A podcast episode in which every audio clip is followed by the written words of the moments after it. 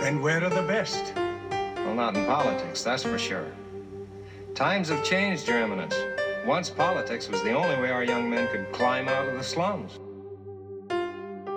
Let us fight for a world of reason.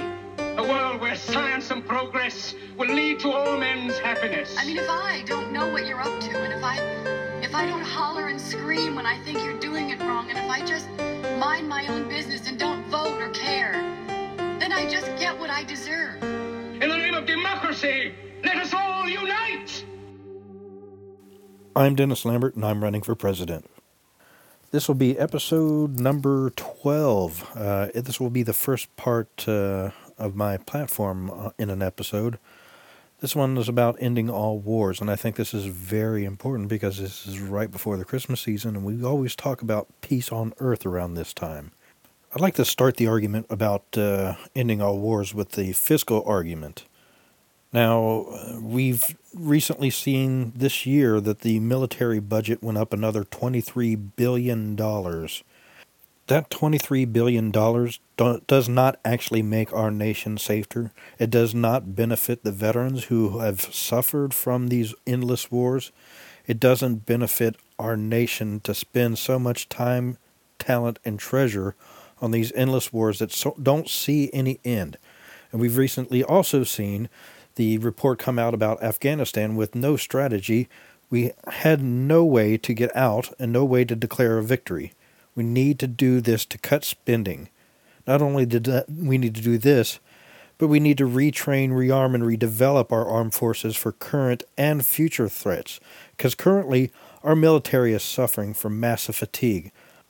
And why is the military suffering from battle fatigue? Well, primarily because they're not receiving enough training before going off to war. Secondarily, because military members are being redeployed again and again instead of continuously being set into battle like wars used to be fought in the past. Now, I'm not advocating for any wars whatsoever. I have realized that each bomb dropped is a child who goes uneducated. For each bomb drop, there goes a child who is hungry each bomb drop is a child that's cold at night. Each bomb dropped is a child that dies from a preventable illness. The current standing of our military cannot bear to continue with war. We're not actually paying for the cost of disabilities of the veterans who are coming back from war. We're paying more for the cost of advertising. We're failing to recruit enough people to serve in the military to continue with these endless wars. There's a cost to morale where the veterans do not want to be redeployed, but feel an obligation to serve with their brothers and sisters in arms and be there to protect them. We're not taking in the cost of suicides.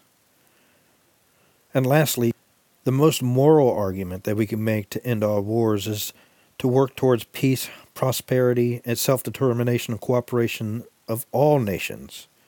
We must work towards international benefits and less military intrusion. This will end a lot of the issues that we have with immigration and refugees coming into this nation. And for one of the most selfish reasons I can determine, I would like to end all wars. While I served in the military, the U.S. Army myself, I never served in combat. However, I did lose a lot of friends and some family members in this recent conflicts, most specifically Corporal Joseph Cantrell of the U.S. Army. He was a field medic deployed in the War on Terror. He was in a unarmored Humvee while a demolition team was defusing a roadside bomb. The bomb went off and it killed Joseph. And Joey never came back. That was April of 2007. I did see Joey before he was deployed. I asked him to please be safe as he could. Unfortunately, in the fervor to go to war, the Congress uh, did not send the military with armored Humvees so that he might have had some protection from a IED blast. But that was another cost of the war that we didn't take into account. Now, I'm talking primarily about the war on terror and military incursion, but I'm also speaking about the war on drugs.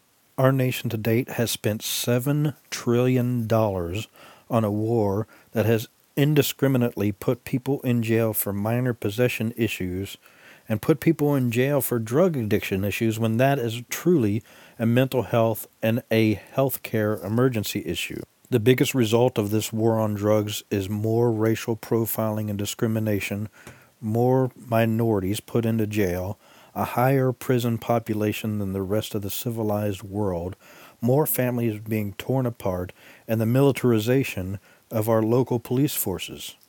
It must end. And how do we end it? First, we begin talking about peace, because peace is the pathway to prosperity for everyone.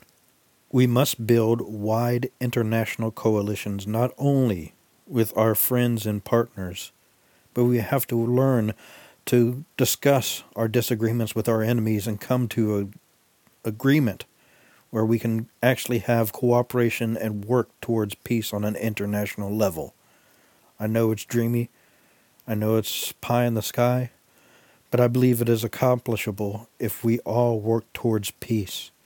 So I ask you, during this holiday season, think of peace and believe in peace. I'm Dennis Lambert, and I'm running for president. No spoilers.